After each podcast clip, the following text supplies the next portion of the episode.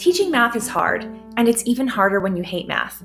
When you're an upper elementary teacher, you're expected to be an expert in all the subjects. So it can be even tough to reach out to other teachers when you need help. And if you don't feel supported by your admin, then it's easy to feel completely lost and hopeless when it comes to teaching math. No wonder you hate it. But don't worry, you're not alone. You're now part of the best unofficial math PLC for upper elementary teachers learning to love math. Hey, teacher, and welcome to the Learning to Love Math podcast. I'm Brittany, and I'm a teacher, tutor, math learning coach, and the TPT seller behind Math with Minis. In just two years, I went from being basically math illiterate to having students make two years of gains with math in my classroom. Now, I'm a math interventionist who's determined to help teachers and students who are learning to love math.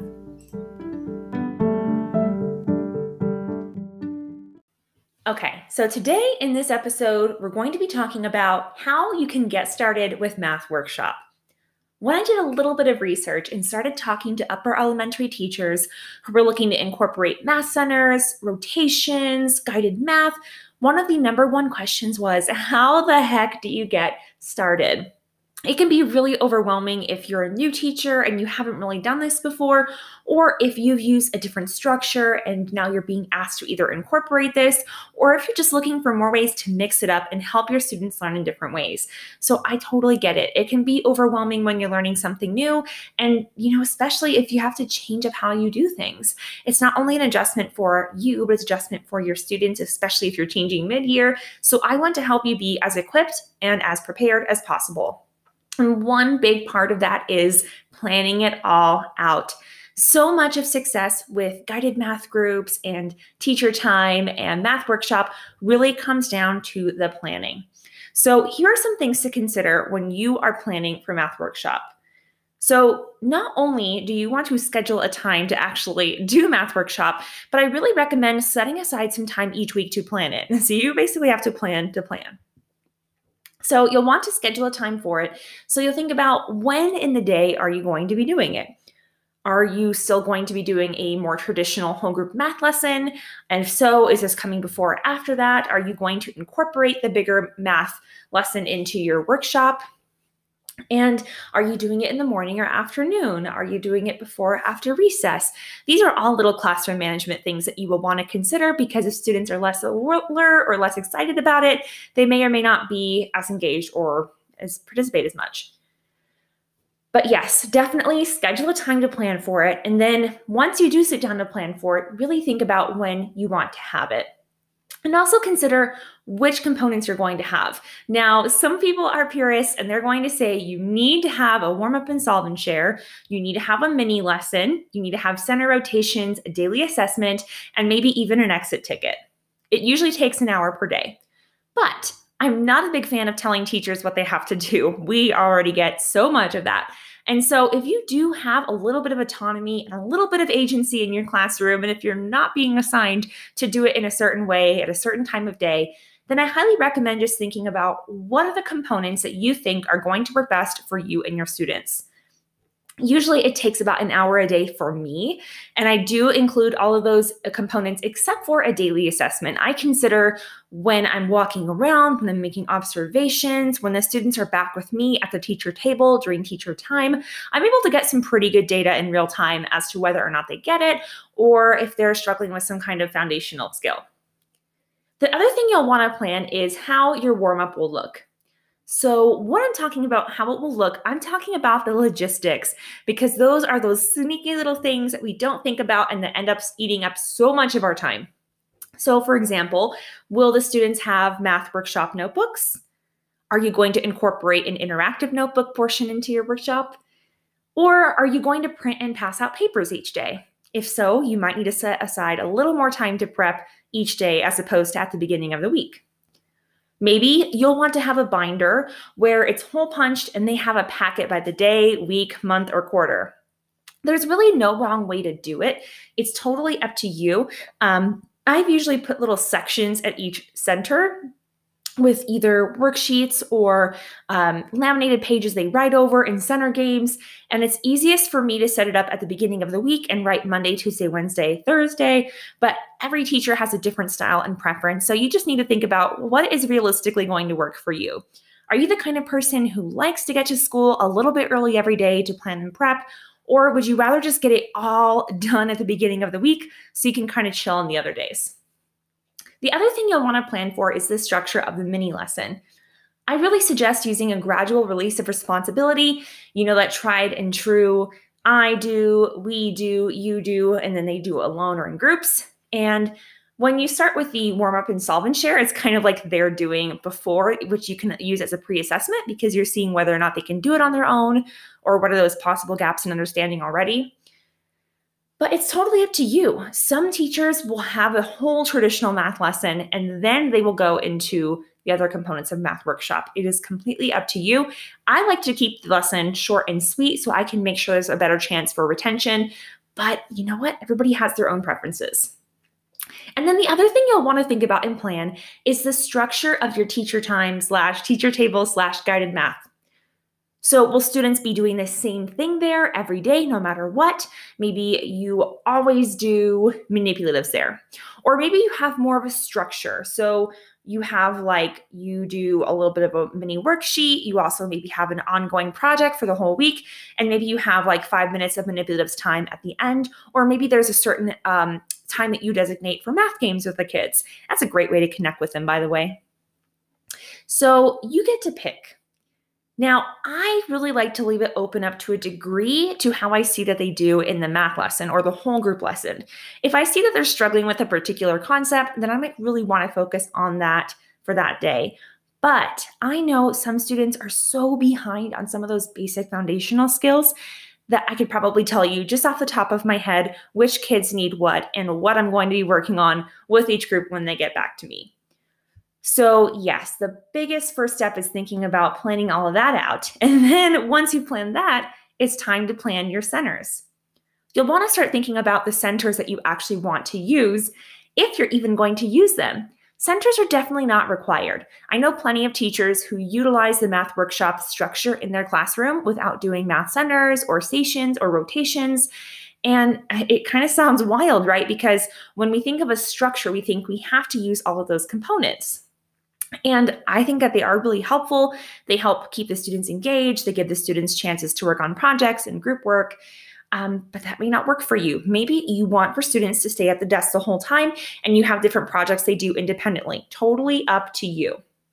But you do want to consider if you are going to have centers and stations, what kind of stations do you want for them to have? Is it important or even feasible for you for them to be on Chromebooks for part of that time? Are there computers in the classroom that they're going to be using? These are all things that you're going to be thinking about, and that will all factor in to the planning, prep, and behavior management during your math workshop. If you need help with this, I actually have a free planning resource to help you get started with guided math groups slash math workshop, and I will link that in the show notes below. Once you have it all planned out in your head, then it's time to actually prep.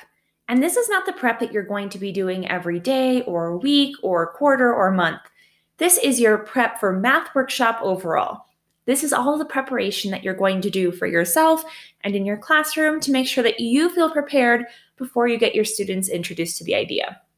So, the first thing that you'll want to do, this is kind of two steps in one, is to figure out if you have everything that you physically need. This, again, will take a little bit of visualization on your part because you'll want to think about are there any furniture pieces I need to have? Do I need to buy any trays to put worksheets in? Do I need to have any manipulatives set up into bags? Do I need to split them up into different groups? These are things that you'll want to think about before school begins, or at least before classes in session, because it's so hard to prep these things once the kids are in there. I'm sure any teacher who's hearing that knows that. So you'll really want to have a clear vision, which planning really helps with before you start setting things up in your room. And I always recommend if you can get free stuff, definitely check. There's usually a resource room at a school if you're new, and they might have put old materials in there, maybe even from past curriculums that they can't physically get rid of. for a number of reasons, but that aren't being used. So sometimes, like old curriculums, will have a ton of math manipulative sets. And so you can go and check in there for all kinds of goodies. Things I love to use are sets of dominoes, dice. I love to use those little um, like blank dice so that way I can use like um, dry erase boards and make my own multiple choice problem dice. It's so fun. I also love really using miniature whiteboards as well as dry erase markers. Students love that too. And any other kind of math manipulative, excuse me, math manipulative that will help them to be able to build their conceptual understanding. So, you're really going to want to do an inventory of what you already have in your room, maybe what's already been given or donated or left to you, and then you're seeing the gap and seeing, okay, is there anything else I need to buy? And if so, where am I going to request that? Some schools are lucky enough to have a budget, and so you might be able to write down everything you need and give it to your school administrator or the person in the office, and they will take care of it for you. They might even have a supply room where you can just go and get those supplies immediately. If you don't have as much of a budget or like supply support at your school, some other ways to get those supplies are through Donors Choose. You could actually even have like parents or members of your community donate items. Maybe they even have some of these things in the house. I know for sanitary reasons, some schools might require you to buy these things new. So maybe they'll donate cash, or you could do something like Donors Choose, where strangers can, or friends and family can donate online. Another way that teachers often get supplies is through Amazon wish list. You can create a public wish list specifically for your class and you can share it with parents or maybe members of your community and see if someone can buy that item on Amazon so that you have it for your room. And sometimes that works a little better than asking for money because then the parent or community member can see specifically what it's going to and it feels better for them because they know exactly how they were able to contribute. Another option to consider when you're looking for supplies is the Teachers Pay Teachers Class Fund. Now, I have not used this myself yet, but I know some teachers who have. I've had a lot of success with it, and that might be really good for buying supplies for actual math centers. That way, you don't have to spend all of your money on TPT in order to have those print and go resources or activities or projects for the kids. Some other things to consider you might want to look and see if you have a local co op we have in the greater Phoenix, Arizona area something called Treasures for Teachers. It's amazing. You pay in, like it's like $30 a year, but it is so worth it because you can get well more than that in just one visit. People come from all over the greater metro area of Phoenix and donate lightly used office supplies and furniture and, and things for classrooms, anything that they could need. And it is just fantastic. They have tons of freebie bins that you can just go and grab stuff for projects. They have manipulatives galore. I've been able to get a whole class worth of backpacks filled with school supplies in there before. So definitely check out and see what are some resources you have in the community and get creative. Sometimes they're not Googleable. Sometimes they're ran by maybe even older folks that don't really have an online or social media presence. So ask around, ask the teachers if you're new to a school or if you're new to an area and see where do they go to find quality, free, and cheap stuff. Don't feel like you're boxed in to buying things full price, brand new. Also important to note, towards the end of the school year, many principals are usually looking ways to looking for ways to spend money, any remainder funds so that they can get the same budget next year. So the end of the year like like May is a really good time to ask for supplies for the following year. But of course, if you're just getting started, then make sure that you ask as soon as possible at the beginning of a new year. Once you have all of your stuff, it's time to arrange it in your room. And this is definitely something that you want to do before you have any students. So, this will also take a little bit of visualization on your part because you'll want to think about okay, which centers are you going to use? And do certain centers have to be done at certain parts of the room? So, for example, if you're going to use tech time, and you maybe have like a tablet charging station or a computer station or places where the Chromebooks are, then that might be a constraint and that might be exactly where tech time has to be. And so you might find yourself planning the other centers around that. You also want to think about the flow of centers. Which center is first, second, third, fourth? Is every student going to get the same center every day? Do you have time for that? Or are you going to have to stagger it and maybe do like group A gets tech time on Monday, Wednesday, Friday, um, or maybe you're just doing Monday, Tuesday, Wednesday, Thursday. There are so many variables depending on how you are going to lead and facilitate math workshop. But you definitely want to be thinking about what are the supplies you're using, what is the required furniture for your center areas, and is that going to require you to do certain centers in certain places? And what is the flow going to look like?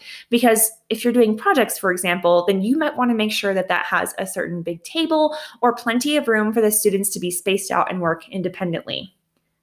Once you feel that you're ready, you have an idea of how it's going to look, your classroom is prepped and prepared, you have all of your supplies either, you know, bought, borrowed, lended to, and so on, then it's time to prep your students.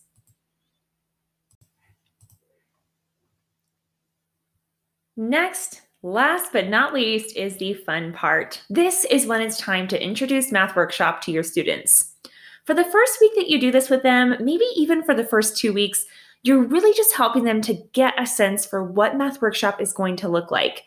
You're going to be timing them, you're going to be setting expectations, and you're helping the students get a feel for what they can expect so that they feel safe and secure, which will allow them to feel a little more welcome to be curious and to experiment once they get into those centers. So, one thing I really recommend doing is actually practicing the rotation. So, if you're going to start for with a uh, math warm, warm up or solve and share, for example, actually do that with them and just introduce one little bit at a time and add to it so they can get used to it and so that they can get a feel for how the structure will look. So maybe on the first day, you just talk about it and you just do the warm up with them, and then maybe do a little debrief after to talk about how it went maybe talk about okay today it was great but next time let's try to get it under 20 minutes or however long that you're going to allocate that in your math workshop time so, yeah, definitely practice the center rotations because that is a way to eat up a lot of the time. One way I do this to make it fun for them is I kind of make it a competition. So, um, say we practice our rotations. Um, and I don't even do the actual rotations. I just have them practice getting up out of their seat, pushing in their chair, slowly, calmly, quickly, and quietly, I said slowly and quickly, but depending on how they're doing it, you're doing it. Go to your station, sit at your station. So, really, just all of those routines and procedures that you would normally do at the beginning of the year anyway. Definitely make sure that you're taking the time to do that for Math Workshop because so much of your success with it is planning, but a lot of it is also behavior management. And if they know what to expect, and if you do the same thing with them every single time, then your Math Workshop can be executed near flawlessly. So, if for some reason they're taking a little bit longer to get back in their seats and maybe they're at 20 seconds, I might say, okay, 20 seconds, that's pretty fast, but let's see if we can get it down to under 15. And then maybe if my goal is 12 seconds, then okay, let's see if we can do 12 without running. Make sure you specify specifically what you want and what you don't want. I'm a big fan of PBIS.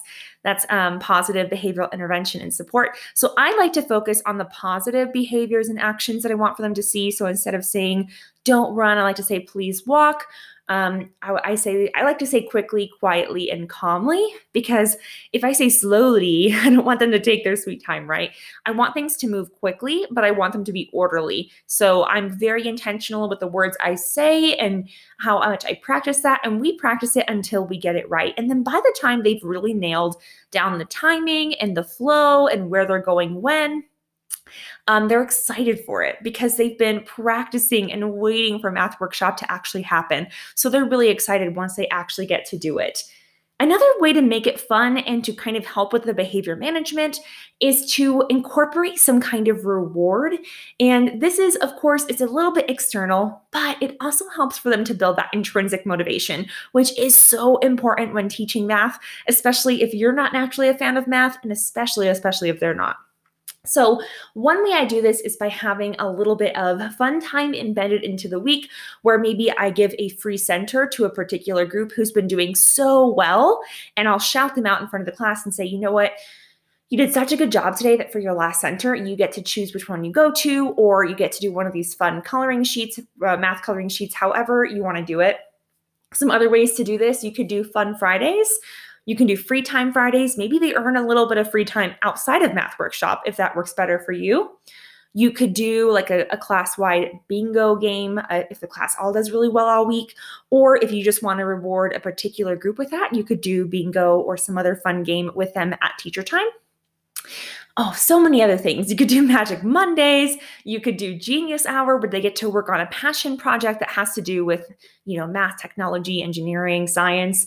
Um, I'm a pretty big STEAM fan myself. So there are so many ways that you can really make it fun so that you can build that motivation and love for math so that it's actually something they look forward to, but that it's still orderly and organized and in a way that doesn't make you totally mad with planning and prep.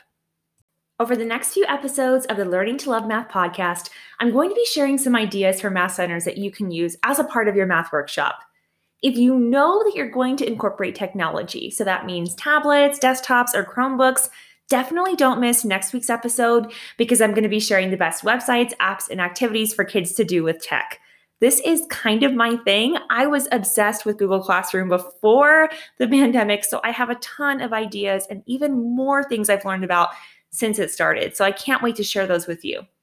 If you'd like more ideas for activities or to purchase some printable resources, definitely check out the show notes in this episode for links to my blog and Teachers Pay Teachers store. I have some digital activities in there too, and I'm going to be creating more digital Math Center activities over summer at your request. I also host a free Facebook group with all kinds of tips, tricks, training, tools, and templates for upper elementary teachers who maybe secretly hate math but know they need to teach it. You're more than welcome to join. I'd love to see you in there, and I'll leave the link in the show notes for you.